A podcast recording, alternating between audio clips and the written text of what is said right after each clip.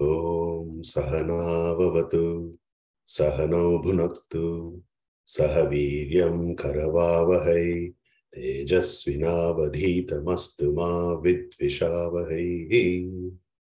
ॐ शान्तिः शान्तिः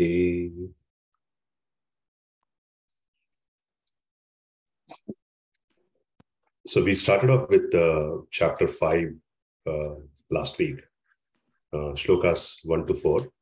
And uh, basically, in these uh, shlokas, Arjuna is again confused between what is uh, sannyasa, what is uh, karma, and then he questions uh, Krishna, saying that uh, you seem to praise uh, uh, knowledge, renunciation of action as much better than, and then you are asking me to fight. Why are you doing this? So clarify.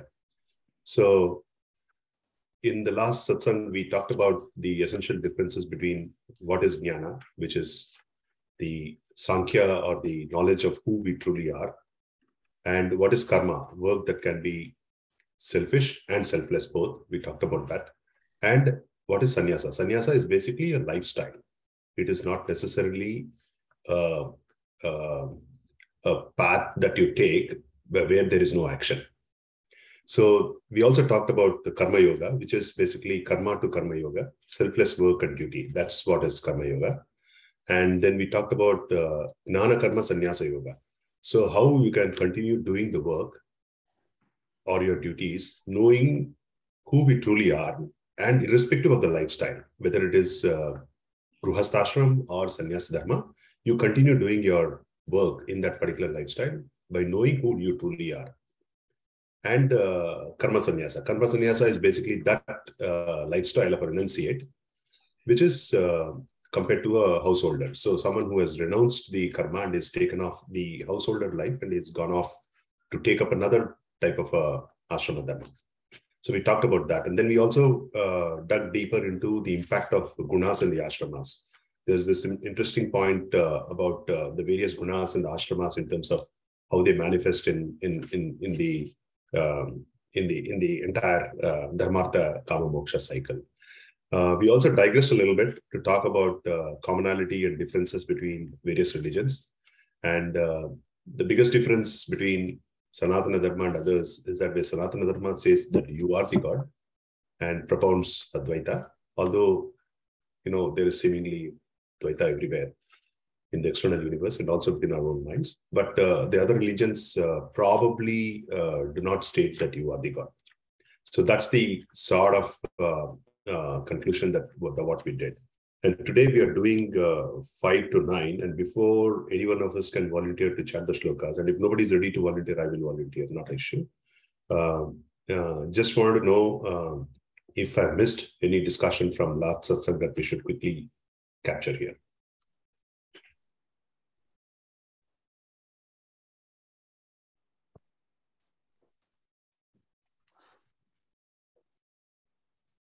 All right. So, any volunteers for chanting the shloka? Five to nine.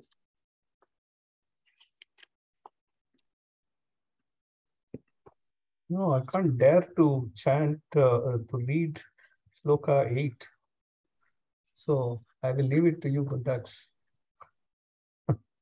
Okay. Okay, let me try. Okay. Yat sankhyaif prap प्राप्यते स्थानं तद्योगैरपि गम्यते। एकं साङ्ख्यं च योगं च, यः पश्यति यः पश्यति स पश्यति। सन्न्यासस्तु महाबाहो, दुःखमाप्तुमयोगतः। योगयुक्तो मुनिर्ब्रह्म, न चिरेणाधिगच्छति।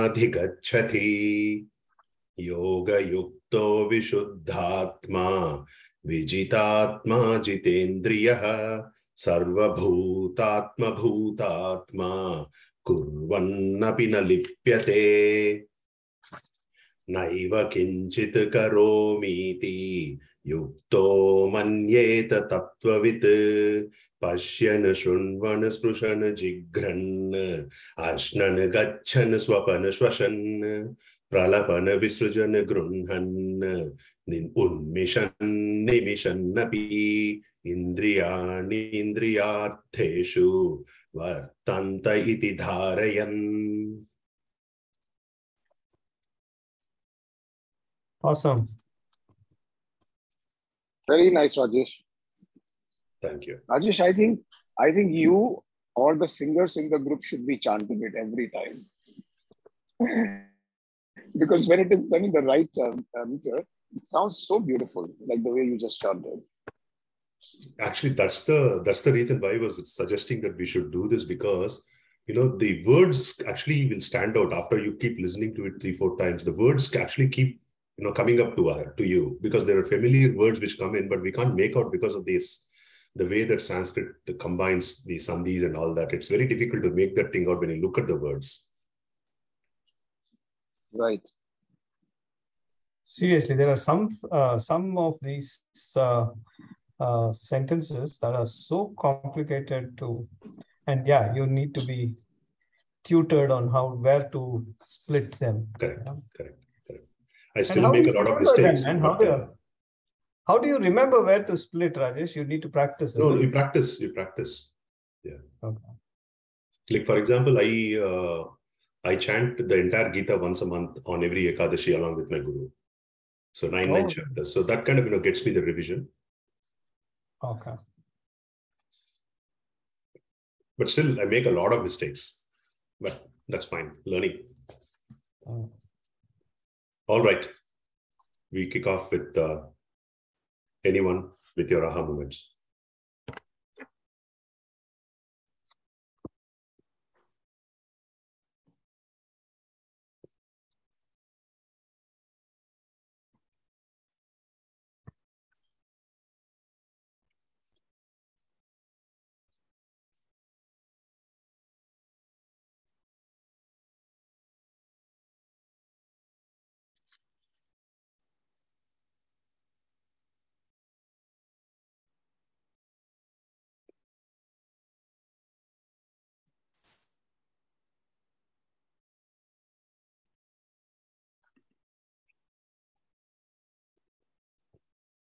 One thing which struck me in this shlokas is that actually Krishna is not saying anything new. He's just elaborating on something, which is uh, karma yoga and uh, jnana yoga are the two paths that you can take. It's not it's not that you let go one and then do the other. You have to be prepared to understand what jnana yoga is, which means the beautiful example of uh, I think it is here in this in this in these uh, shlokas where the purification part he talks about how to purify that uh, vessel right? And by applying something and then after some mm-hmm. time even the coating also goes off. That's a very beautiful analogy. I really liked it actually. But he says somewhere that uh, these things have to be in uh, have to be practiced serially not at the same time right? The uh, karma yoga and uh, uh, the sannyasa this thing he says it has to be practiced in sequence or serially rather than trying to do them at the same time. Isn't it yeah karma yoga not i would not call sannyasa i would call it as jnana yoga. Jnana yoga is it okay Cool. Yeah, Sankhya. Yeah, you're right. You're right. Yeah. Yeah. And, uh, then somewhere, sorry, go ahead. No, no, no. Finish your thought. I mean, yeah. Yeah.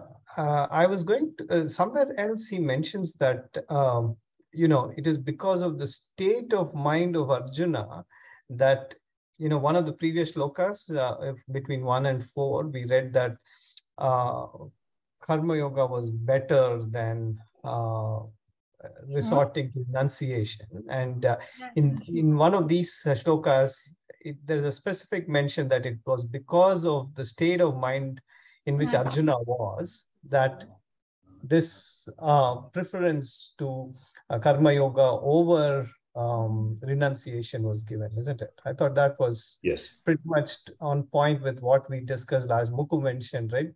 Gurus typically answer the questioner and not a general uh, this thing. Yeah. Yeah, most people need to prepare for you know prepare under the karma yoga kind of regime to graduate to karma sannyasa. Yeah. And I, I think Swamiji mentions in the book, um, I think in the, in the first introduction, he does mention that um, initially it is uh, um, it is tamoguna predominant, and so to get us out of that inertia, it is a desire prompted action, and then to a selfless action, which is where karma sannyasa comes in, right? And then from there, your mind is at this point a little more prepared for meditation, which is the third stage, right? So that's kind of how I interpreted that from the introduction. Hmm. And that's why it is in serial, uh, in series rather than. Yeah. Correct. Yeah. In fact, uh, I mentioned last time, uh, you know, in, in, in Shloka 2, I think he says karma yoga is superior than karma sannyasa. And then the fourth, he says anyone who thinks it's different is a fool or something like that. And then in five, he emphatically says that both of them are identical for a person who has reached that state uh, of being a yogi, right? So in a way, sort of, he's looking at it from different vantage points. Uh, I think Shloka 2 is from most people like us who are obviously not in that sort of state, but we're still in, in, in a state of evolution. And then he kind of says that, look, at the end of the day, both are fine, both are equally good. And then actually, and then finally he says that once you become a yogi, it's, it's actually identical, it's not different because both of them involve action of different nature. So I just like the way it sort of transitioned from two to four to five. Uh, I thought it was very nicely kind of said, you know, again, you know, it, it, it helps kind of, you know, even for us, you know, if he said it's the same, then it would be like, fair enough. But then he, he kind of he takes a step at a time and moves forward. Uh, just one thing that on in five, it's not that the paths are same; the goal is the same. Exactly. Goal. Yeah. The one who sees the from the goal perspective, they're same. They're not the same. He's not saying it anywhere that they're same, even for again. End state is same. Huh? Yeah. I think I, I try to remember this like a shortcut, right? Karma to karma yoga, then to karma sannyasa yoga, then to jnana yoga. And it's not that, you know, it's like, it's not zero or one in each of the four stages. You know, when, when doing karma also, maybe people are aware of their goals or not aware of their end goal. Maybe, you know, they're aware of the goal saying that, you know, I want to achieve this material success or whatever, but the spiritual goal may or may not be there. That's the one part. Then when you go to karma yoga, then that's the time when the person has uh, got a quote unquote uh, flavor of what the what the end goal could be if they take this path. So they convert from karma to karma yoga, and then after doing the karma yoga, they realize that you know, okay, I've done enough karma yoga now. I think uh, my mind is prepared.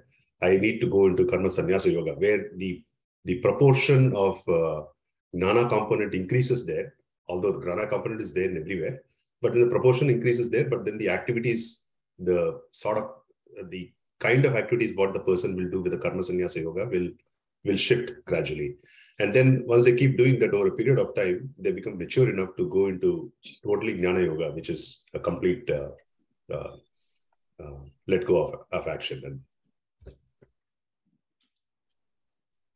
Yes, I have a question there, Rajesh. That like what you explained uh, and what Swamiji says also here, uh, somehow did not under I did not understand this that why it has to be done serially because as you were explaining, you will have some combination of meditation and thinking about Brahman and you know doing Nidhyasana while you are doing Karma Yoga as well. So why does he say that it has to be done serially? I didn't get that part. If anybody can uh, comment on that. I think the way that I've understood is the difference between the cup and the lip, right? You know, theoretically you might have the knowledge, but uh, practically is the mind still ready? Yeah, I, I, I understood it in the form of uh, um, the form of gunas. Uh, where we are going from a tamoguna um, predominant predominance to sattva uh, predominance. And so that one is serial.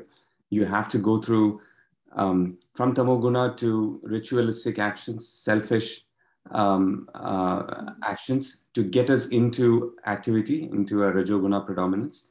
And then over a period of time, as you do that, that gets, um, um, you know, at some point you start to perform the actions with, but with a, um, with a greater good in mind rather than being self, selfish actions. And then, so slowly starting to absorb more and more sattva into it and eventually becoming sat- sattva predominant. So that path is serial and that's why i feel um, that's how i related the series part to what was mentioned there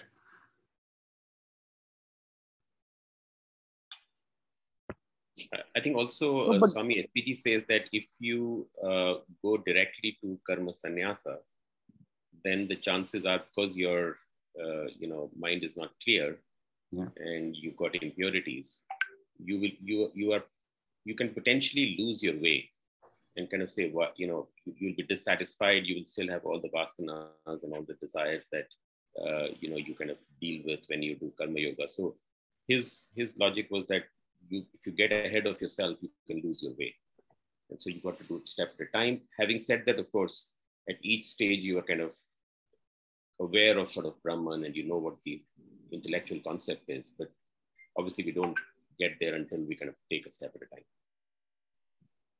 But I would think that in a day you're doing so many actions that some of them may be just selfish actions and maybe you know for the greater good.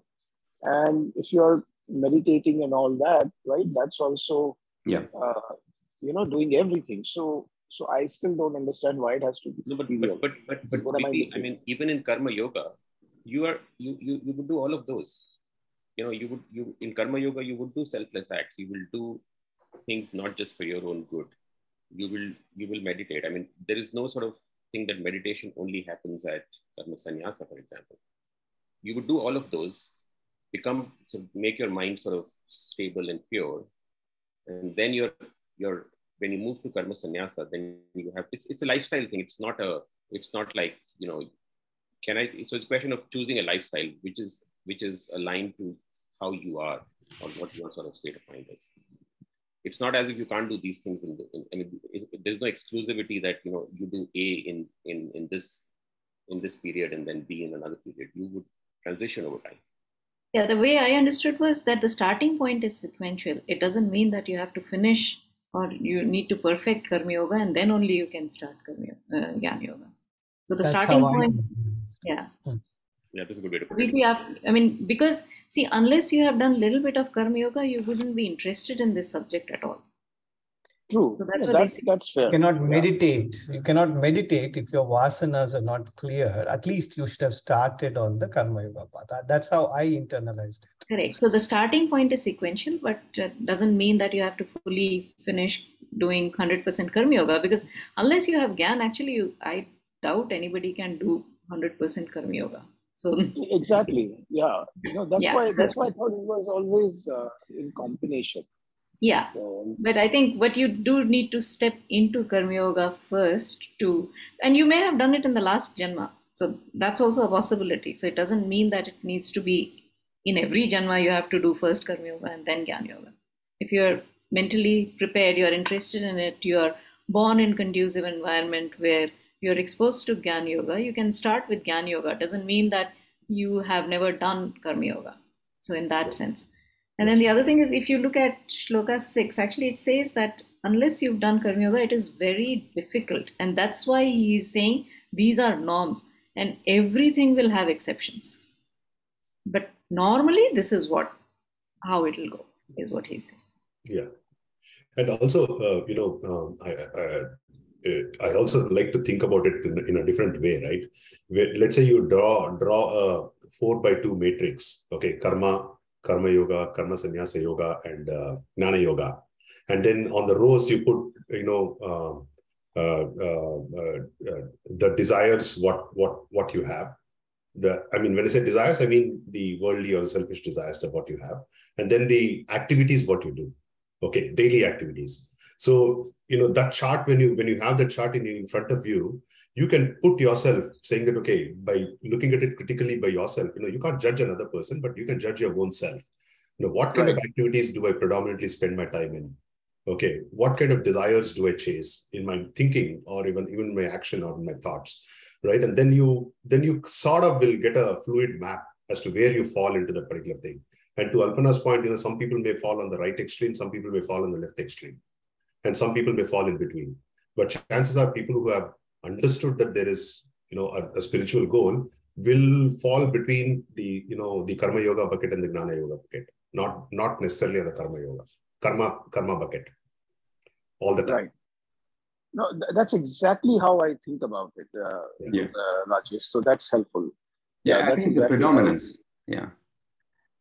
Hey, uh, Gunta, what you said, um, Rajiv had asked a question several weeks before about how do I measure my progress, etc. So Rajiv, this could be a framework, what Gunta has just said. Yes, sure. Absolutely. Rajesh, a quick question. Why do you put karma alongside of karma yoga, karma sannyasa yoga, and jnana yoga? Is that more like a baseline point?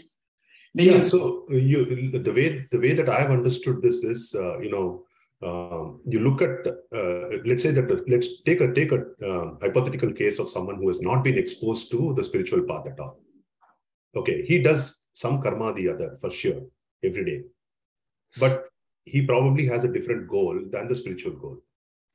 But let's say one fine day he comes across this great book called Bhagavad Gita and he learns that there is another path where you can continue doing whatever karma that you want to do, but you can actually change your attitude by doing while doing that work. Then it becomes karma yoga. Then because he realizes that you know instead of going in this path, I, I actually will have to take a turn, mentally turn to a different path because my goal has become different. The point is, people when start when they start realizing that the goal could be different. Okay, and when that intensity of that uh, uh, reaching that goal uh, increases, then they'll shift from karma to karma yoga. Again, the shift may not happen, you know, like a halal cut. It will happen gradually over a period of time. More like a baseline point in the absence of karma yoga or a karma, the other the start. Correct. I mean, most of us are, I think, good examples at some level. I mean, taking my own case, for the first 45, 50 years of my life, I was just doing karma because I had no idea what karma yoga meant. Subconsciously, I might be doing some karma yoga uh, for whatever reason, maybe because of my vasana or whatever, but fundamentally, I was doing karma, right? I'm now sort of saying I need to be doing karma yoga.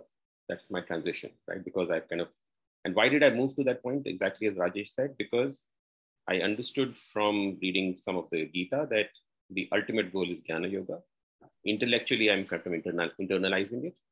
But clearly i'm not in in a state where i can move to karma sannyasa or jnana yoga at this point because i've got my sort of uh, you know duties to be done as a grahastha.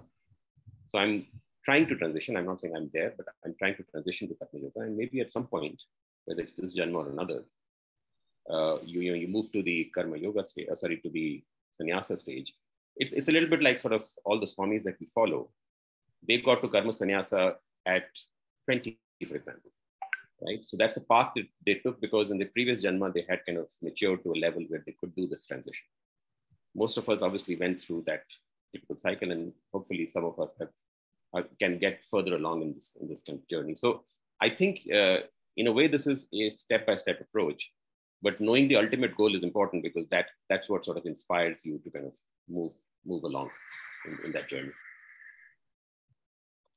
And uh, I I don't know about all the uh, uh, all of you, but uh, I don't think I'm confident that I'm fully into karma yoga even now, right? Even after all this, I I still think I have some personal desires and uh, uh, goals that I want to achieve, which may not truly qualify as karma yoga. Is my humble yeah and I, I would i would sort of they call that a transition because I, you I, i'm exactly in your the same space as you mentioned which is I'm I'm conscious of karma yoga being the right thing to do.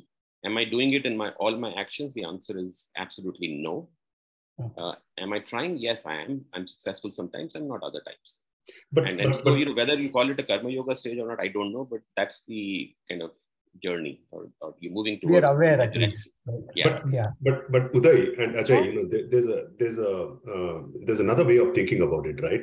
To Uday's question, you know, You wanted to say something? here is how I would think. Okay, there are two aspects of karma yoga, right? One is doing with the uh, doing an activity without a selfish uh, desire, or you know, you subdue your own ego and say that I'm part of the larger being, and then with that idea of nana, what what the unity is, you start doing that. If one is not able to do that, which is what I think both both of you are explaining, okay, then the other way of doing it is go go ahead, let's go ahead and do the desire driven action what what we what we have but then start having the attitude saying that this that's a blessing. It's not something that i have done. It's a blessing from the universe. The result is a blessing. then then, then the, the, the part is then you're actually converting karma into karma yoga. It's a, it's a kamya karma but it's still sort of getting you to start thinking thinking about you know uh, abrogating your own ego to the larger uh, Yeah. uh, Brahman. Exactly, and uh, you, you're absolutely right, and that's kind of a process. I mean, it doesn't happen overnight, and Correct. as long as you're thinking in that sort of Yeah. space and direction, I think you're making progress. And yeah. So, you know, I don't think there's any problem in terms of doing whatever that we want to do, you know. Yeah, true, true. Uh, as long as that either of these two attitudes, why am I doing this? Am I doing this because now I think I'm a cog, cog, cog in the larger wheel of the universe? I have to do this, therefore I'm doing it. That one action.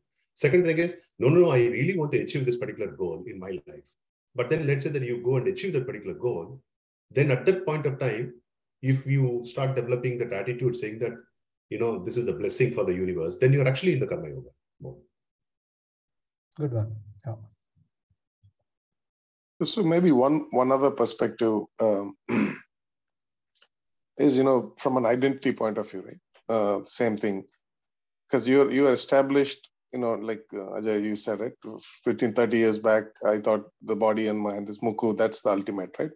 So somebody you know, made a comment. I was pissed off, right? I was trying to become whatever exec, uh, build that identity, right? But then slowly you're introduced to a science that identity is fluid right, as a concept, right? Through either through Bhagavad Gita or whatever mechanism that you know that whole the, the whole strong foundation of the identity in which we all standing and building, the foundation is not as strong. That idea is introduced, right?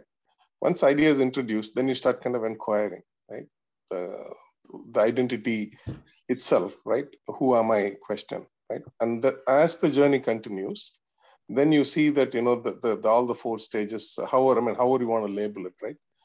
You start think understanding i am okay i'm not this body mind because definitely you know in deep sleep i don't exist right? So then the question then you start probing in.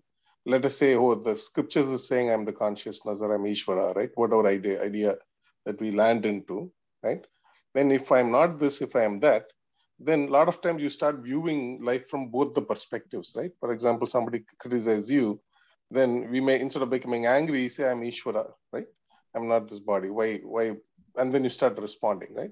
Then slowly, the, as you start living life through the lens of the other identity, the transition happens from um, what, are the karma? I mean, all these four stages will transition. So nothing. All you're still continuing to act, right? Your your movement of the body, mind is not changed, but the identity from which the framework from which you act changes. That's at least been my understanding. That's that's a perspective which I look at this whole series, um, just from the view of identity, how it is dissolving, or how it is moving away from uh, the one that is avidya to vidya, which is the true identity. Makes sense. Absolutely.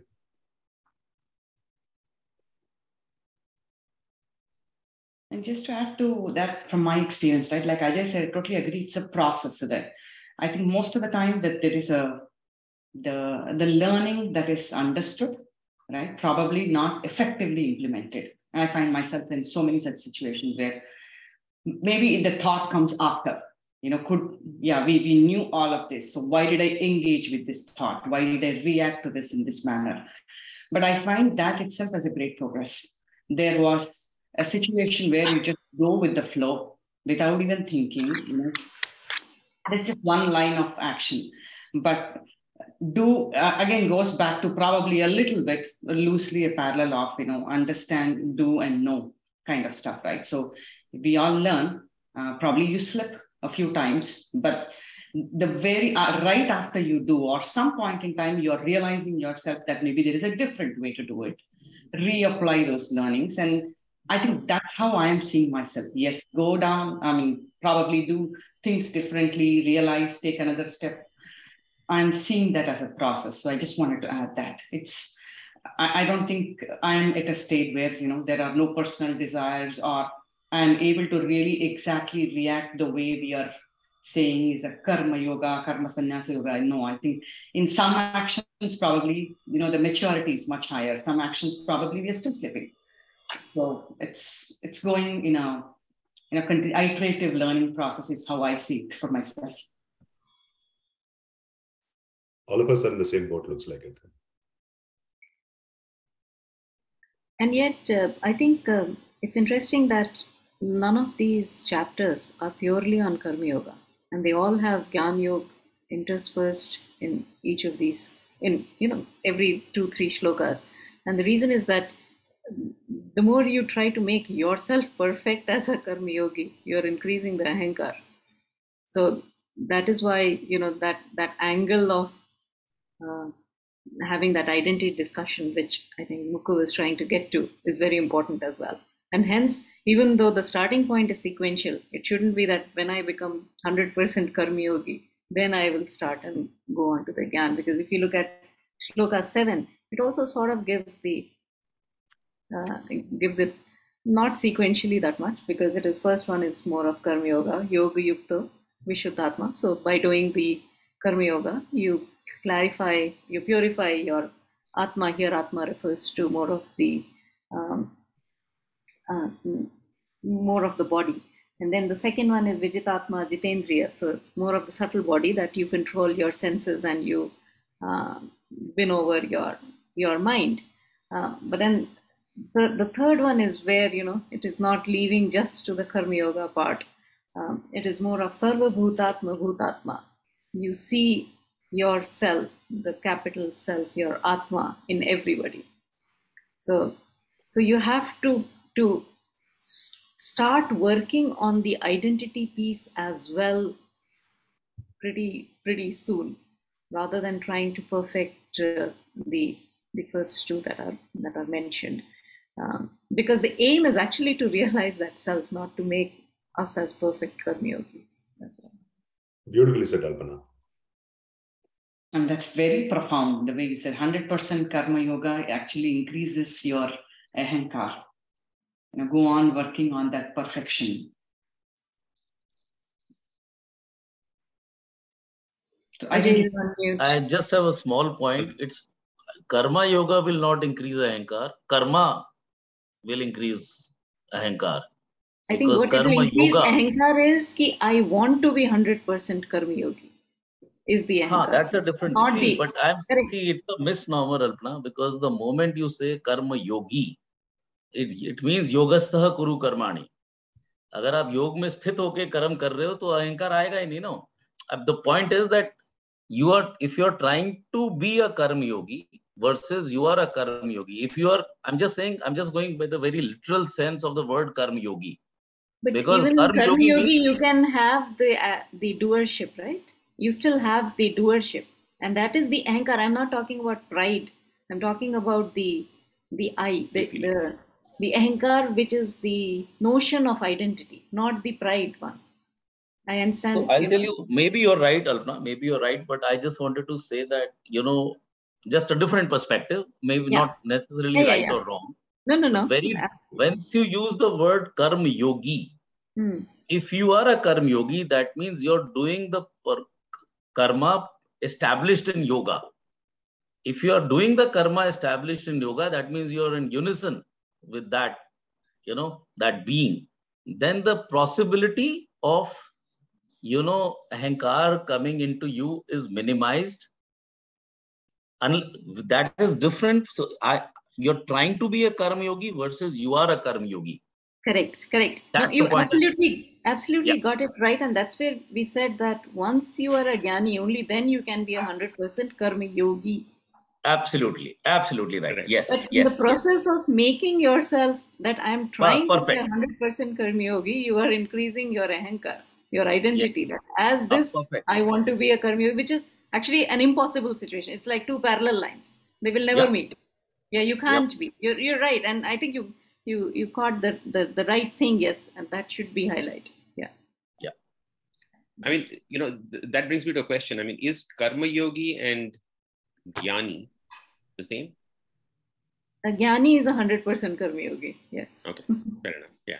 No, I was going to say that because I, I in my head, you know, you can be a karma yogi, uh, but you may not be jnani. But you're saying if you are a karma yogi is somebody who's also a jnani. No, uh, because uh, no, no, you can try to be a karma yogi, but unless you have, you don't have, you haven't lost your identity. It is very yeah. hard to be unselfish in everything you will have some iota of something somewhere it will come if you have your sense of identity. Perfection will the hundred percent perfection we spoke about comes only if you're a jnani. Yeah, I mean that's the only, because that's the only truth in, in a way. So yeah. So th- th- there's also another perspective, right, uh, Ajay? To your question, there are a lot of uh, quote unquote uh, the seva organizations within India, right, who say that okay, sabka seva karo, and uh, you know you will get the ultimate and all that. Sure. But the point is, some of them may tell their followers what is that ultimate. Some of them will probably not even tell them. In which case, they would be a karma yogi, but not be a jnani. Karma yogi without knowing why they are doing it. The question yeah. is, you know, you need to know why you're doing what you're doing. Yeah, I, I, see what you're saying. So you're saying either way, you need to know whether you it's yeah. the devotion to God or whether it's the you know the moksha part. Yeah. Now, what's the whole point in building a big castle without knowing why you're exactly. building that castle for? Exactly. Yeah, that makes sense. So now I have a I have a question. So if you were to make an equation, then Jnani Yogi is hundred percent Karam Yogi plus something else, which is perhaps self knowledge. Yes. Um, it is not an individual, right? So how do you say that? Once a jnani, you're not the person itself. So from no, that no, no, angle, know, but from that yes. angle, you are you're not doing any karma. So actually, no, no, fair enough. No, but I'm saying from the from this reference point, like while you're at this side of the river, see once you're on the other side of the river, then everything, then everything, nothing matters, right? Everything just sort of dissolves. So on this side that. of the river, you are not a jnani, so you can't be enlightened. No, no, I know. No, no, I know that. But what I'm saying hmm. is to just to mentally understand it that hmm. what, how do you define a jnani is yeah. basically that 100% karam yogi plus uh, the deep awareness of, of self or brahman right? Is that what it is? Or or or it's it's it's not even required to put it like that? It's not required is what i'm saying. You cannot put it in fact. I don't think you can. Okay. I think i think the way that i would say it is 100% jnani is chinmay matra nothing else Ah. other than just that chit maya like full of that chit and yet from that angle what this body mind will do is a 100% karma yogi. Yeah. Ah interesting. Okay. Yeah. Yeah. So that's that's interesting. And still that still that person might love coffee or you know might smoke like what swami vivekananda did but that does not matter. I'll have to remember that, Rajesh, that there's a redemption, potential redemption. No, I think because sometimes we have these misconceptions, right? Because people's particular lifestyle, the way that they lead their life, we don't know at what stage of spiritual development they are in, but we make our own quote unquote right or wrong assessments about people. It's very useful even when you're trying to surrender to a guru that the guru can continue to do whatever you know their habits they have. You have to look beyond that to be able to surrender, to be able to you know accept them as a guru as well. Ajay, you're on mute. Mute, mute. Uh, sorry, uh, I'm saying that's an uh, important switch in my mind in the last few weeks, which is, you know, my expectation of a yogi, swami, whatever, was that that person should be perfect, and uh, I now realize that that is never the case. So that's an important thing because for me, you know, I would kind of just switch off with people who I thought, oh, if he's such a big jnani, why is he doing this or that? Uh, Actually, they are perfect, but we don't we don't see it from that that eye. Because what they are doing is based upon either the situation or whatever. So they may be actually perfect but we and we we will never understand their ways why they're getting angry. No for example if vivekananda was smoking right? Now you would say you know what kind of swami is he i'm just taking an example. I mean it could be any other vice for that matter right and i'm like you know why would you know if he's such a jnani why would he do something as silly as that and but then you say well you know who, you know that's the maybe, Maybe whatever, it was right? culture at that time, and he. Correct, it would be culture, he accepted more yeah. that I'm one among you, and yet you know very different. That's what I'm saying. You can actually not. Um, we don't understand why. I'm sure if he wanted, he could have. He would have left it. I'm sure. I'm sure, and I, you know, my sort of uh, the way I sort of uh, internalizes it that this is part of his that person's prarabdha, and that'll play out. So it's okay. You know, at the end of the day, you know, yeah, I know you can you can argue it either from either yeah, side. Yeah. Both more important, yeah. yeah, in fact, uh, that's a good point, right? My guru always says for any enlightened masters, uh, don't do what they tell you to do, don't do what they do, right? Just don't mimic them, but always listen to what if they give you a specific instruction, just do that part, right? Because you can never, like Alpana's point, you can never judge um, like a, a frog, uh, uh, no, a well frog can never judge the magnitude of an ocean, right? I mean, which is not beyond the mind, and it's something the mind cannot grasp, right? And uh, that's always his uh, um, thing. And, and the other perspective also he gave at one point was like, you know, like a lot of yogis in Himalayas and like smoke, right? And all that, like your point, why do we come the smoke? They say sometimes they retain like, a, because once you become enlightened, there's no desire to come to the body back right? Because it it's just like you're expanded. Uh, so sometimes a little bit of a retain, a thread they retain to come back uh, is, is some of those habits. Like Ramakrishna used to eat sweets, yeah. right? It's not like, a, you know, like he'll always, in fact, after Samadhi, he'll come back and say, give me laddu or some specific sweet. That was his thing, right? So basically, it is the thread they are connecting with the, the, the, the six feet body to come back to land into. Uh, so that's why he says, I mean, never ever just that is something we like mind cannot grasp. Just um, yeah, n- never judge.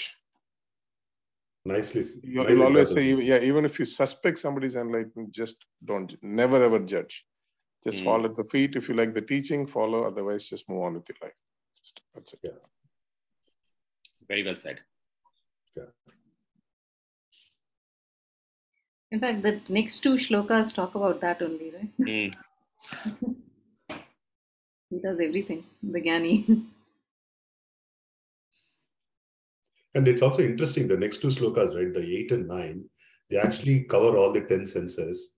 And mm. there's always this question that keeps coming about, right? You know, in the in the earlier days, I used to get confused when you're saying there's no action to be done, but there's already some involuntary action happening in the body. So how can a person be a, a, a, person be without any action? I used to have that question, but then the point is the perspective shift. It does okay. The action will keep happening, but you know it just happens. That's it. You just have to accept it. You cannot claim ownership for that.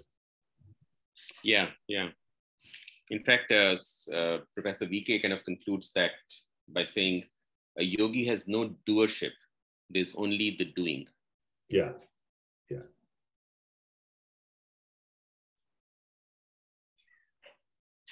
Taking uh, going back to seven right uh, there, there is the statement about uh, intellect reflecting the condition of the mind and so obviously when the mind quietens you know do you have uh, intellect also uh, will not have any disturbances i thought mind uh, intellect is the one that reasons it out does it reflect mind? Reflects the condition of the mind? I am not sure. I'm not sure whether I interpreted this sentence correctly. Actually, Shamala, there's a saying, right? When you can't fight them, join them. That's what happens to the intellect. When it can't fight the mind, emotional mind, it just joins it and accepts whatever the mind says.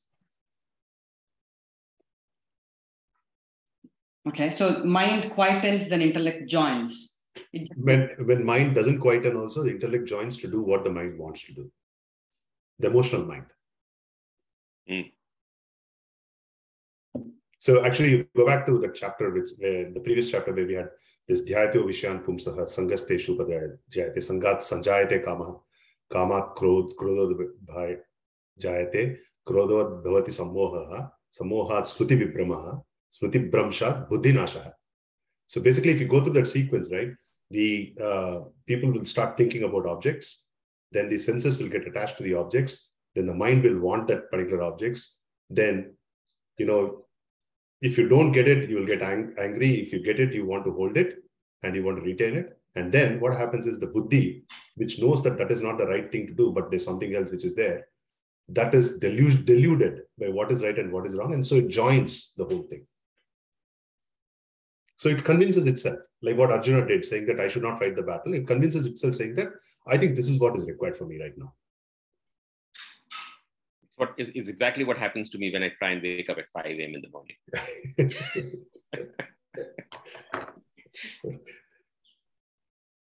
my mind, my, my intellect knows what to do, but my mind doesn't agree.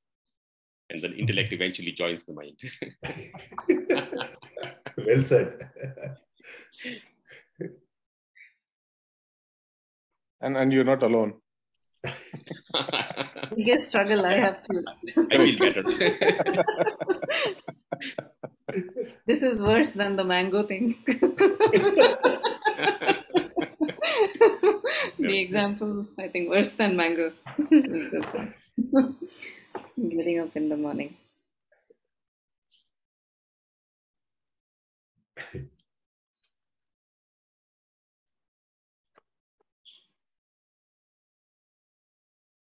Again, like I really like the way that uh, Gita has broken up the model of a human being, right? The Panchakosha model and and the way that the interactions happen. It's so. I mean, after you understood the concept, it seems very intuitive, actually. But exactly. till you understand the concept, it is not intuitive. Yeah, it's intuitive in some at some level, but just there's a big difference between reading and doing. Yeah, yeah. No, all I'm saying is that you know, uh, I, I, was just thinking about this, you know, this wild thought, right? You know, think about all the people who go for therapy. Now, if the therapists have been equipped with this particular knowledge, I think the way that they would treat their patients would be very different than the way that they're currently doing. That's what I'm trying to say. Yeah, fair enough. I'm just thinking about Antakaran. So, Antakaran is those four things, right? So, those four things are not different. They are just different uh, hats like we wear different hats as a daughter mother etc so different hats that the same antakaran it's not like four different first of all parts of body. It is one. And then the second thing is uh, uh, whatever no, sorry sorry. uh, alpana uh, sorry to interrupt. So what are the four things? The uh, chit buddhi man ahankar. The memory storage chit the ah. Chitta Buddhi, Buddhi is the intellect is the decisive Vijnanamaya Kosha, right? That one, those four you're talking about? Uh, Not Vijnanamaya Kosha, it is the uh, Antakaran. Antakaran okay. has four because one of that goes to Mano, uh, Manomaya Kosh, but Buddhi, Ahankar, and Chit, they go to the Vijnanamaya Kosh. Yeah. Chit, okay. Yeah. Okay. Yeah, I'm not sure about whether memory goes there, but yeah. Actually, memory, memory was there. It was I only uh, learned it a few weeks ago. I used to think man and chit go together, but actually chit is part of Vijnanmay Kosh because that's where the uh, the vasanas are kept. So from the right. seed, and they go into the seed state. So they are actually closest to the. But but aren't the vasanas closer to the mind as opposed to the intellect? So mind uses them obviously. Right. Again, it is the same. It is the same. Uh, yeah, yeah, no. Yeah. But Vijnanmay actually includes the vasanas also. Because vasanas come first. They're the one which are preparing us or defining us or driving things. Yeah. Mm-hmm. Yeah. So, so what I was saying was, uh, so this antakaran, the way it works is it is just mo- it is something which is so fluid, and it is the modification in it which is making us feel that I am this or I see this. It is just that modification. So it makes it actually even more uh, convincing that the way we see the dream, actually, this world may be just happening in that Antakaran and it's just taking the modifications. Mm-hmm. That's what it's called Maya, right? Yeah. Maya is avidya. Hmm. So this, this is the layer after Maya. This is projection of Maya, you can say. Yeah. But it is just you can think of it as in a, on a fabric, and there are this modifications happening, and that's what this world is. And this reminds me of that uh, example which Swami SPG takes about the lake. In the lake, you see all the reflection. So forget about the actual buildings outside, but in the lake, you're seeing all the reflection, but what is it? Just water. Similarly, your antakaran can have different, just it forms different shapes, etc., for us to feel that these things are there. What is there to prove that anything is outside? And this this is how I think Swami SPG actually he touches upon this thing ki drishta drishya se alag hai. But kya drishya drishta se alag hai? Say it again, say it again, sorry drishta drishya se alag hai so we are different from what we are seeing right? Mm. because even when that drishya is not there we exist. So we are different from that. But is the drishya different from us? Is the dream different from our mind? Mind is different from the dream. But is the dream different from our mind? It is just a you know a yeah. modification. the mind is not that there's no dream. Therefore. yeah right? If the mind is not there, there, there wouldn't no have dream. been dream. dream has no existence. Yeah. Other Take away the mind, mind there is no dream. Yeah. Therefore, the Yeah. dream is the mind. Yeah.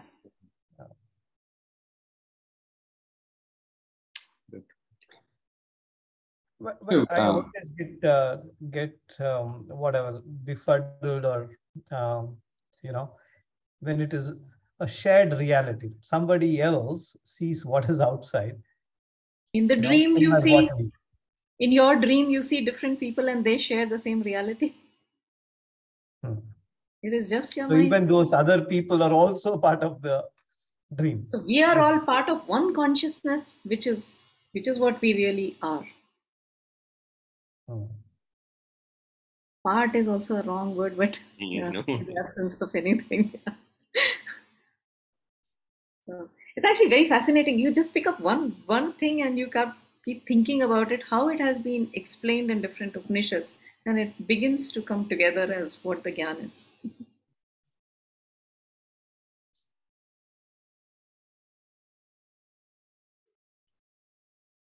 Uh, um, the the uh, lake analogy reminded me.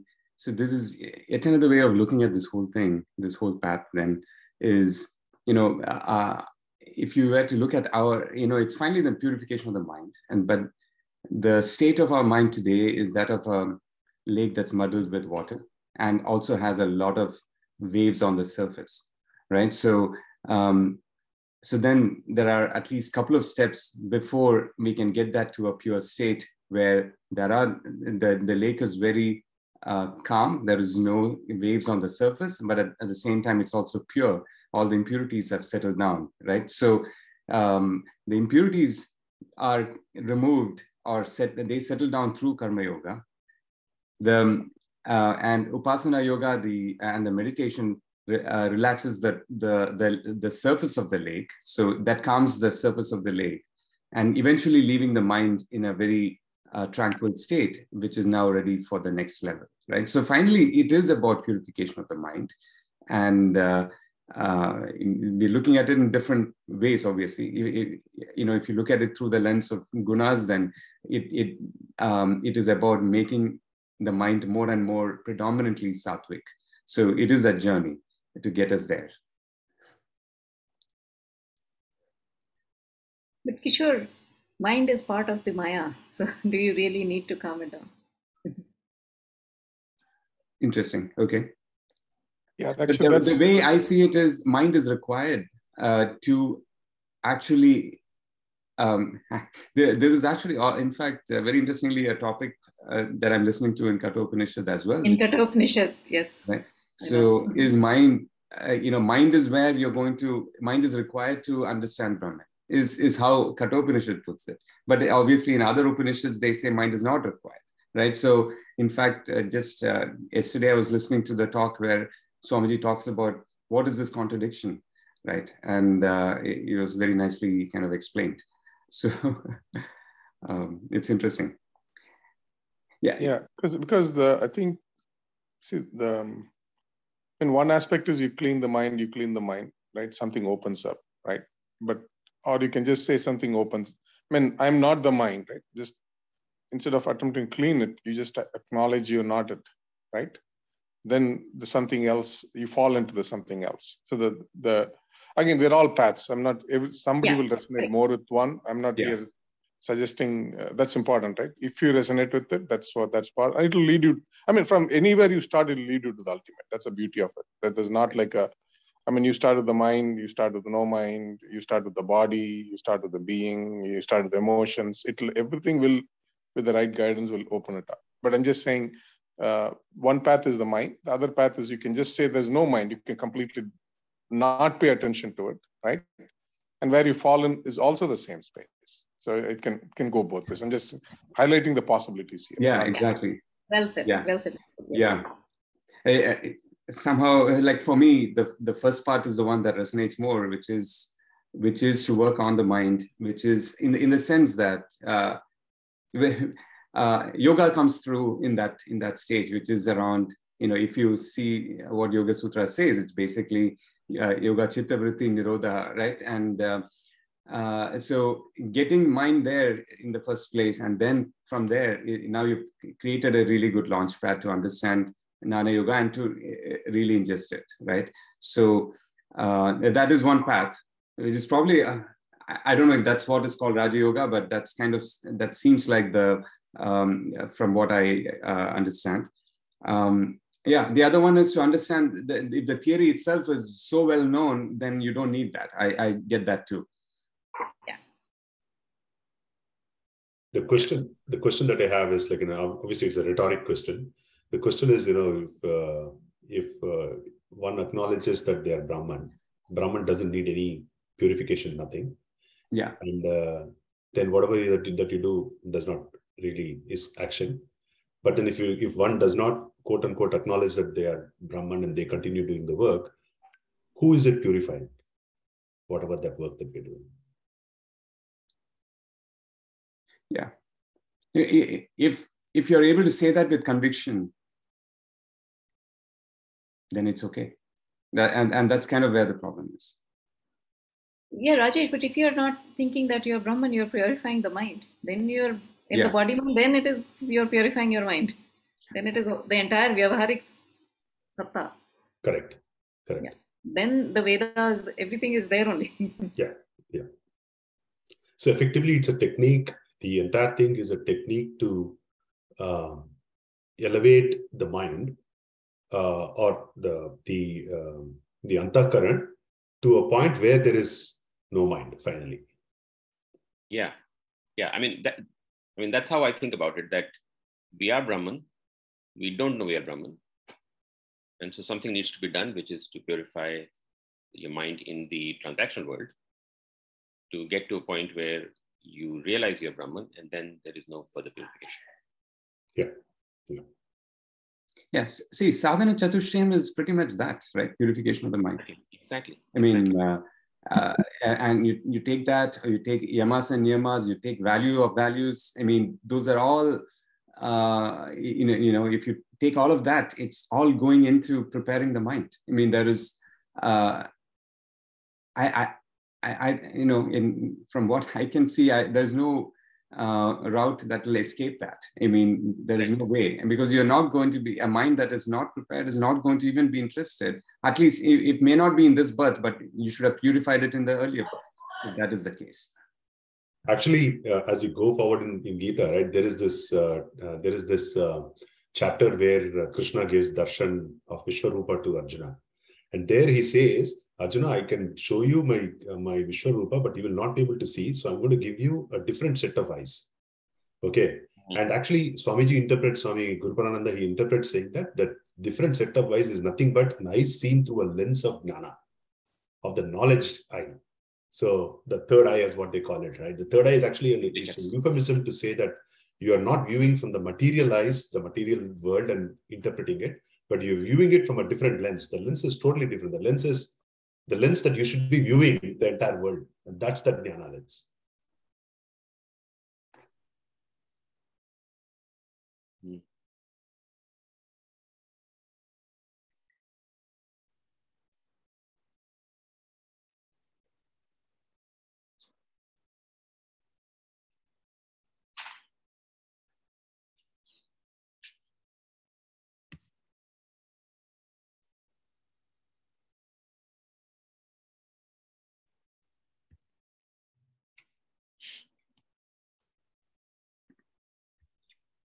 The um, I, I, know I think it was to Shamla's question. Um, the purification or uh, getting the intellect more and more pure. Um, I, I, I also read elsewhere that intellect is where the Atman shines, right? So the um, in you know as the mind becomes tranquil and becomes more and more pure, it is able to reflect the, the reflection is always there, just that it's muddled with so many things that we are not able to, we, as the observer as is not able to see it. However, when the mind is tranquil, when it is pure, just like a, a mirror that has been cleaned is able to reflect better, the, the Atman is reflected better in a, a mind that is more and more um, uh, pure. So, and, and elsewhere I uh, read that it is in the buddhi that the reflection happens because that's closer, closest rather uh, to the um, uh, uh, to the atman, and that's kind of where the reflection happens, right? So then, if you look at it from that angle too, we are making the mirror clean, um, so that atman can reflect on it, and we can, I, I we as the observer are able to uh, uh, see ourselves in that mirror, right? That's right, Kishore. And actually, um, is supposed to be the, the, the best cleansing agent, if you may, may call it. So, so Gyan will also do the same thing. Correct. What I was referring to was Karma Yoga is not the only option to purify your, your Antahkaran. Gyan also purifies it. I think in which chapter, I don't remember, but yeah. Gyan is the, the one that also purifies the mind for that reflection. Yeah. Because yes, that Brahmakar vritti has to happen. For that, yes, it needs to be um, very still and yeah. it has to just think about Brahman. Then only that Brahmakar vritti, and then it'll drop. So then you don't, uh, eventually you don't need the mind. Yeah. But that I, initial step, and that can happen through Gyan as well. Hmm. You can't, but how do you get Gyan without, if your mind, if your mind is not prepared? That's why so it doesn't need to be 100% prepared. Yeah you need yeah. to start thinking about it. Yeah. And if you only think about that then all your vices anyway will drop right? Because the intensity of you just want moksha then what else desire is left? But, but Ajay, Ajay, you know to your point you know think about this okay? You know a few years before we learned yoga uh, gita you know we probably had uh, you know on a scale of 1 to 10 we probably had a particular orientation okay towards this but after we've learned Gita, you know, has that orientation still remained at the same level or has it changed? Changed, yeah. And now you extrapolate it into, you know, just a few years, okay, has has been in this. Now you extrapolate it to few infinite lifetimes. Why would yeah, it but, not change? No, it would change. But my sort of, and you know, this is interesting because for for a very long time I always thought, why Karma Yoga? Why not just do Jnana Yoga, right?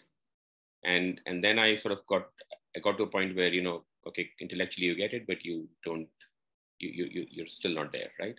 And so you need karma yoga. And or let's say 99.9% or 99% people need that right? Because you got to clear your head right? And uh, so yeah i mean you know you can you get sort of to moksha just by following jnana i would think yes. But even people who kind of go down that path i would i would like to believe that in their previous kind of janmas, they must have gone through the karma yoga cycle to get yeah. to this point. Yeah. So in some ways, you know, it's you know, karma yoga is is necessary, and as as Kishore was saying, you know, you've got to calm the waters and clean the you know calm the waves and clean the waters before you can sort of see the, that that ultimate sort of reality. Yeah, yeah. And I think you know all of us are fortunate that you know we probably have done enough karma yoga, whatever in our previous births, that today we've got a nice sharp axe to start chopping the tree off. We are still sharpening the knife, the axe, but we are still not yet chopped the tree.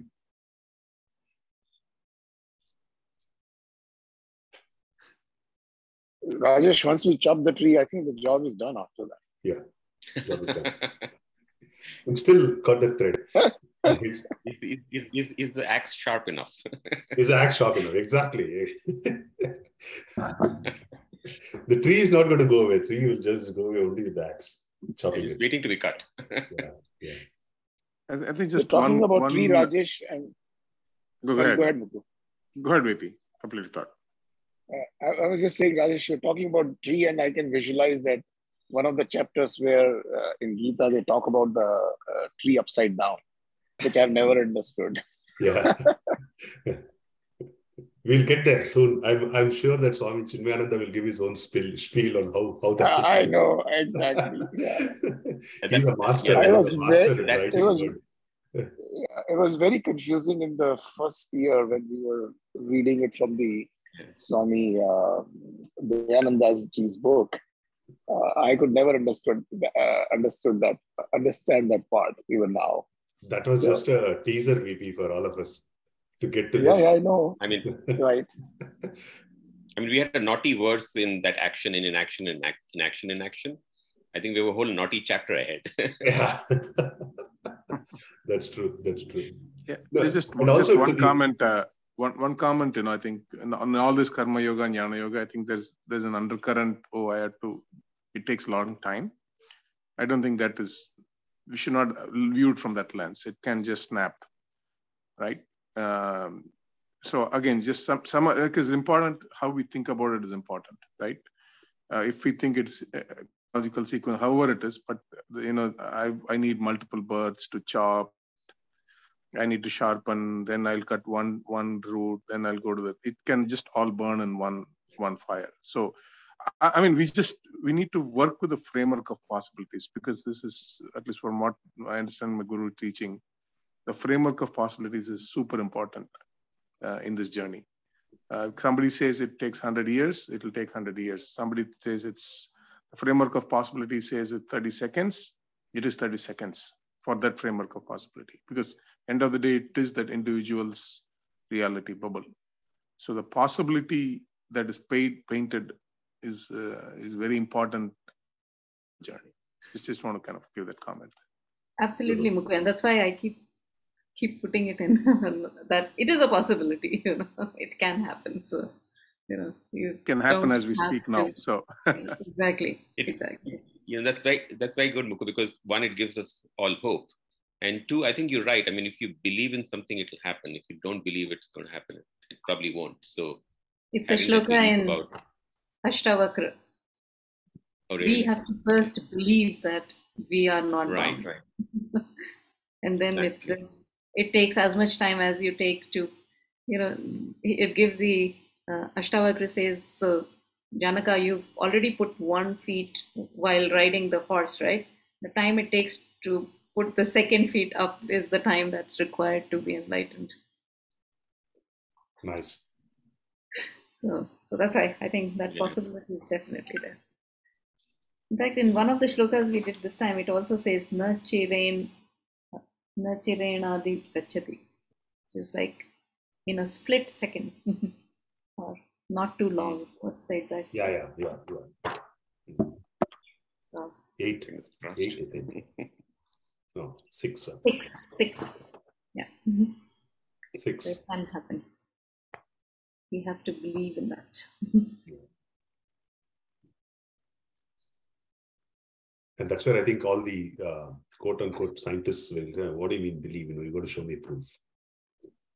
Sorry, come again. The scientists will come back and say, you know, what do you mean? You got to show you you you got to believe. You know, I don't want to believe. It's blind faith. Show me proof and you know you get into a tangential discussion completely because there's no point in you know arguing with them your reality is very different than the reality what we are talking about yeah you just point them to the observer experiment right just go tell them explain it. Mm. for me please Yeah, the, you mean the double slit experiment? You mean? Yeah, yeah, yeah. The, Okay. the double okay. slit. Yeah, the continuation of that, right? Where the observer effect it's called. Yeah. So Yeah.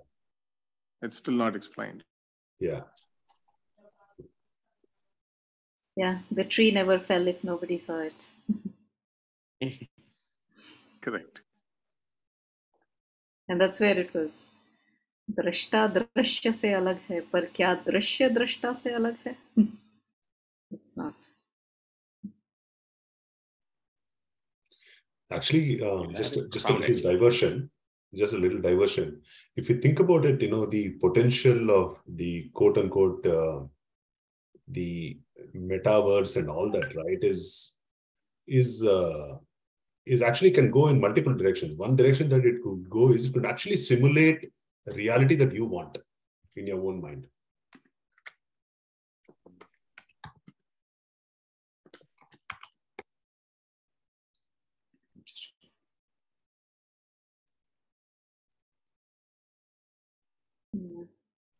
In fact, uh, continuing Alpana's thought, right? The Drishta Drishtam. Uh, there's a sloka called Dakshinamurti sloka. I know some of you read it. Um, so it says the whole thing is a projection. So basically, you like think of a projector, right? Um, so the seed for the projector is all from you. The reality that you see is is like a, your own private movie, right? Uh, ev- everything, hundred percent of it, including people whom you relate to, whatever. It's, I mean, it's very difficult concept to grasp, but that's where they say the ultimate reality, ultimate realization is that you are um, you are the screen, you are the projector, you are the you put the slides behind it. I mean, all of that is you, right? And and once you realize that, that's where the whole idea of Brahman, right? Because it is your projection. So it's you, and you know, the person out- outside is you, the world is the building outside is you, because it's all just from your your projection. Hridaya, you projected. Just that's why it's very, very beautiful uh, sloka. In fact, they play around the Dishta Dishtyam idea. So just uh, just I mean, no, as we as we as we kind of unravel, but that's where a lot of lot of the scriptures point to that. It's all coming from you. You you are the you, you are the. That's why there's no other, right? There's no other because it just every, everything else is a projection of you. And the same you exists, uh, whether you think outside or inside. It's that exists everywhere. that becomes the Brahman. As as or, or Ishvara, right? Again, depending on which school of thought you come from. Yeah. Uh, again, does yeah, just as one is the oneness is the idea. So Yeah, actually, you're not oneness, one.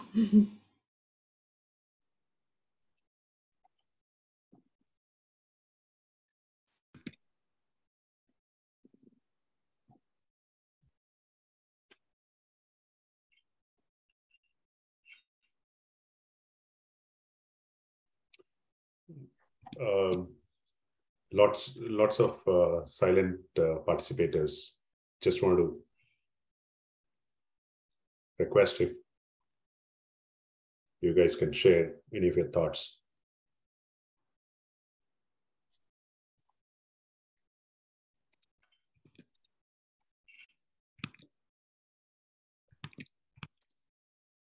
Hey, uh, this uh, uh, Guns. So I uh, I've been moving around and walking around. That's why uh, I found it hard to speak. But um, I find definitely what uh, Mukund was saying, Alpana was saying, very uh, very profound. A lot of uh, thinking and uh, it's a it's a very hard concept to grasp, but it comes very close to some of the you know uh, like what you were saying, like this reality simulation type of thing. It comes very close to that, uh, and in fact, there's uh, I think Swami SPG has uh, actually commented on that recently um, when when I think uh, VP and Ajay, you were at his speech in Delhi. I thought I heard him talk about that also. Um, but uh, but uh, going back to what you said, until you have those uh, extra set of eyes, right? We have to uh, keep uh, cleaning the mind. Otherwise, uh, those eyes won't develop, and we just go on with our physical eyes. It's just yeah. just a thought. You're, you're absolutely right. I mean, I find what Alpana and Mukku and Rajesh say as like one level above sort of my natural comprehension at this point.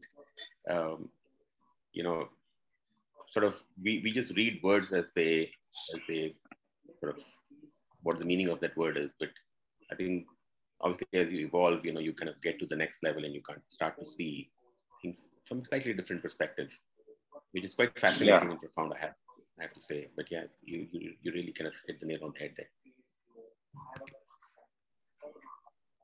Yeah, and I mean, from my uh, simplistic mind, yeah. uh, from my simplistic mind, I found this shloka seven to be sort of very perfect. It just has about five sort of words, phrases, and it kind of captures pretty much sort of what a lot of what we sort of heard in chapter two, three, four.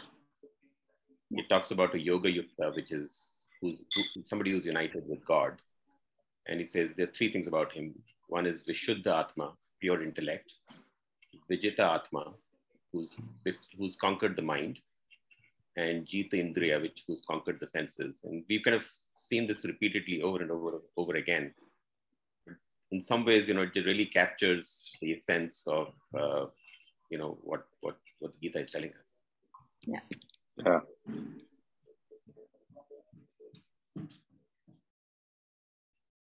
I have a question actually on in uh, Shloka 5 and the explanation.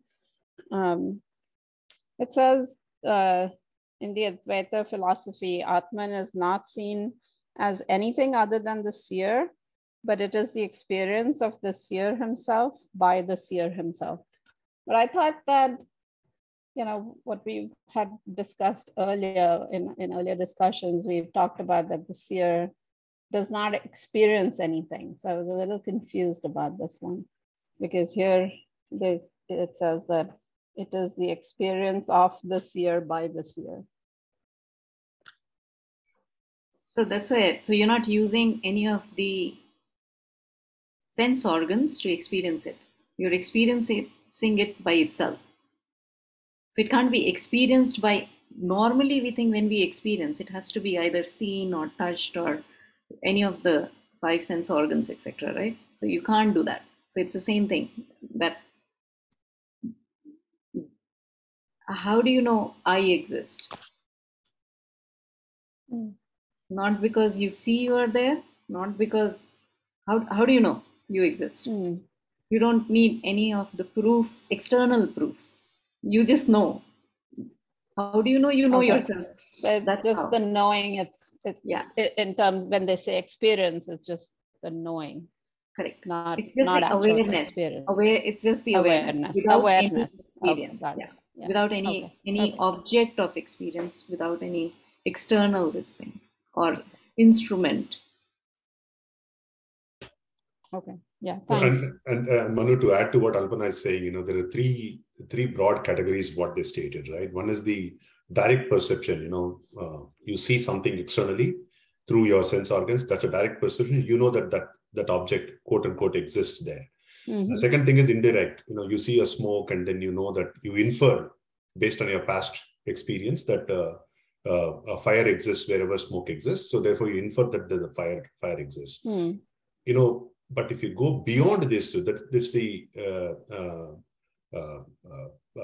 that's the parokshanubhuti that's the you know the inference is what they call.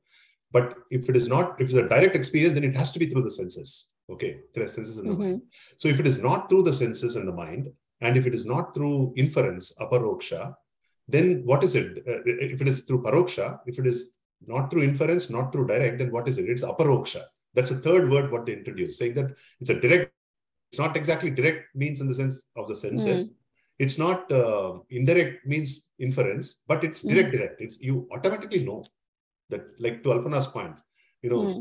i can ask you, how do you feel today? You can say, I feel good, bad. But do you exist? If I ask you that question, you cannot say, I don't exist. That will be illogical. yeah. Thanks. Thanks, Rajesh. Thanks, Alka.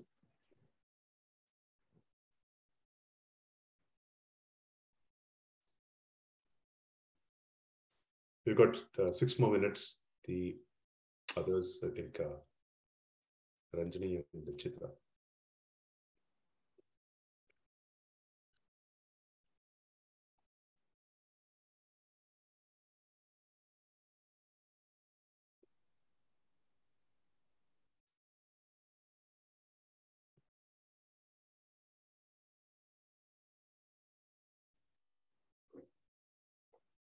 If I may uh, add to Manu's uh, question there in terms of the reflection for that specific one. Uh, this is, I, I, think this is an area where I think meditation seriously helps because as the mind quietens in meditation, in um, um, what happens, at least uh, to some extent I've noticed this, but many of you, uh, all of you would have noticed it as well. Um, as the mind quietens and the thoughts die down, significantly. Uh, there, it's almost as if you as the observer is observing yourself, right? The, the self is what is reflected. So the awareness is viewing itself in the mirror of the mind, right? In, in that sense, right? So that alone remains. So you, you, you see that as the reflection. So um, in other words, there, there is no object or a thought or, a, or something from memory or an idea or anything else in the mind uh, for a few fleeting moments, if you will. Um, but then that reflection is what you see.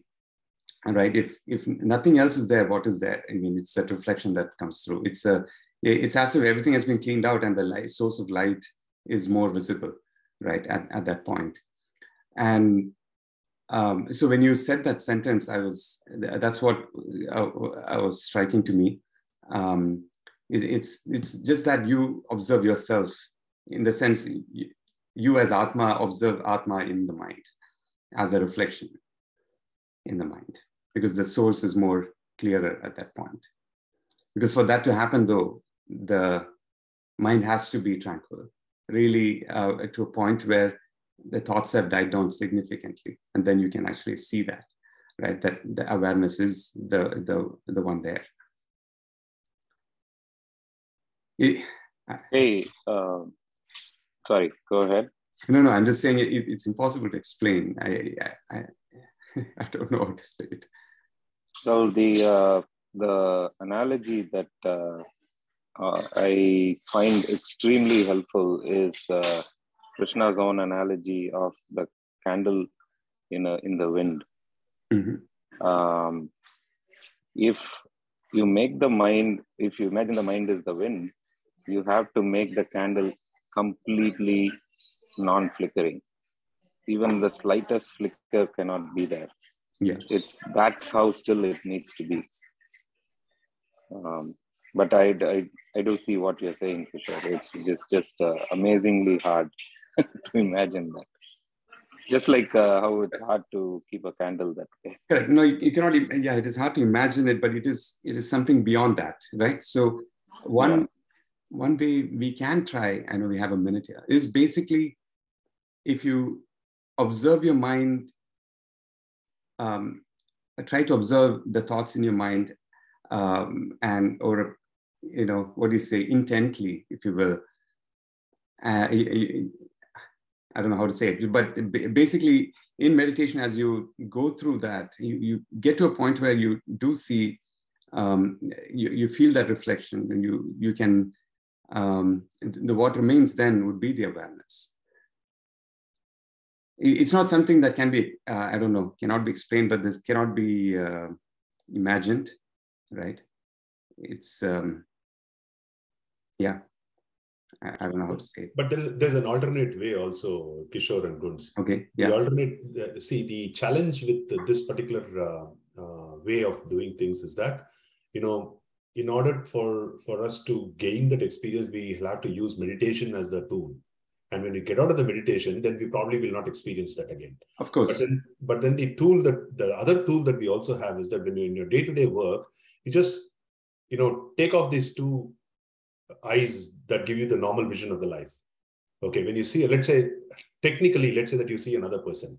Okay, um, uh, let's take someone who's totally, totally, totally different looking than you and different thinking than you. Then how you view that person is how the mind is thinking. But then you remove that lens, you put another lens saying that that is Atma this is Atma. Okay, then you start training. Initially, the mind will find it so difficult to accept that concept. Right? But after some time, you know, the surface differences will start dropping off. Okay. Okay. Oh, yeah, the, the person looks different, the person thinks different, but it's all part of the same consciousness. And then after you train yourself with, let's say, people first, then you move to, you know, uh, uh, animals or trees.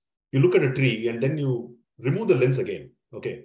Yeah, it's it's a tree, and here's a human being. I have I have a different thinking process. The tree has the tree does not have that.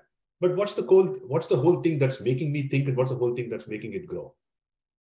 Then you remove the lens again, and then you look at a non-living object. Okay, and then you see what's the difference. Then what happens is then over a period of time, you know, when you start practicing it, it will become 24 bar 7 meditation for you because ultimately that's what you're trying to do. Mm-hmm.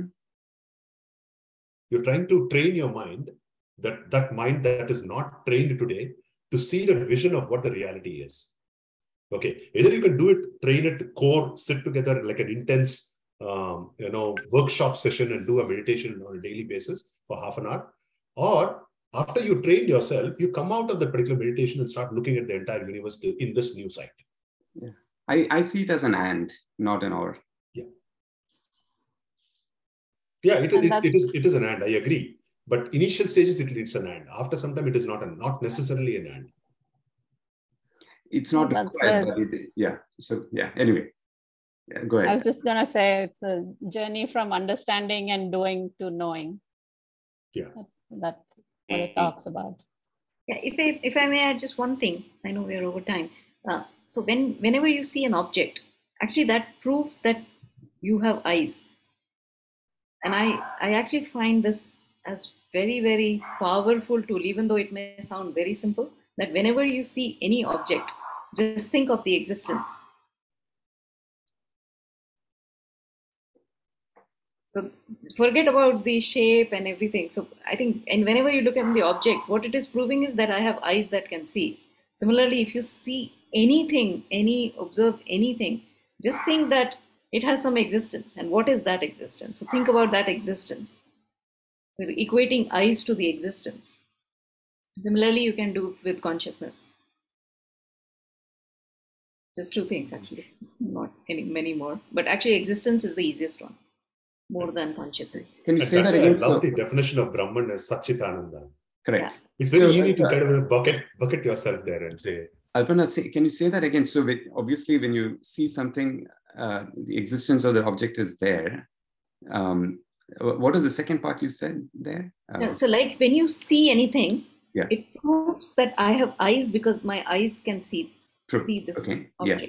So similarly, if you see anything, just think that there is existence in yeah. it. Mm, okay. Yeah. And just actually, so it is kind of uh, walking, talking meditation where every time, so you take away the content every every time. The moment you go to content, you are in Maya. So take away the con- the idea is to move away from the content and just boil it down to either consciousness or uh, existence. Yeah. Okay, I uh, yeah, I do find that very helpful, uh, Alpana. Thank you for that. Um, I was also thinking about uh, the years too. You saw gravity. Um, space really doesn't communicate any sound. There's no. Uh, there's actually sound doesn't exist. It's only because of air that sound exists here in this planet, but it, it really doesn't exist. There's no there's no real audio. Actually, yeah, we can go into it uh, next time because sound is yeah. at four oh, level, yeah, right? Yeah. Para, Pashyanti, Madhyama, and Vaikhari. Vaikhari is the only one which is audible. The rest are also part of sound. Yes. And they can travel through space. Your mind can go anywhere. Yeah. And that's actually sound. Yeah. That's Pashyanti. So. All right. Four minutes overtime, but well deserved overtime today. So we probably will wind the session down today. And uh, Alpana, please, uh, uh, you know, post us the next set of shlokas. Till 15. Till 15. Oh, that's okay. Just six more. Okay. That's cool. I suddenly thought it was a long. okay. Let's say a concluding prayer. ॐ सर्वे भवन्तु सुखिनः सर्वे सन्तु निरामयाः सर्वे भद्राणि पश्यन्तु मा कश्चित् दुःखभाग भवेत् ॐ शान्ति शान्ति शान्तिः श्रीगुरुभ्यो नमः हरिः ॐ Everyone. Have fun, everyone. Have a good weekend. Bye. Bye. Bye. Thank you. Thank you. Bye.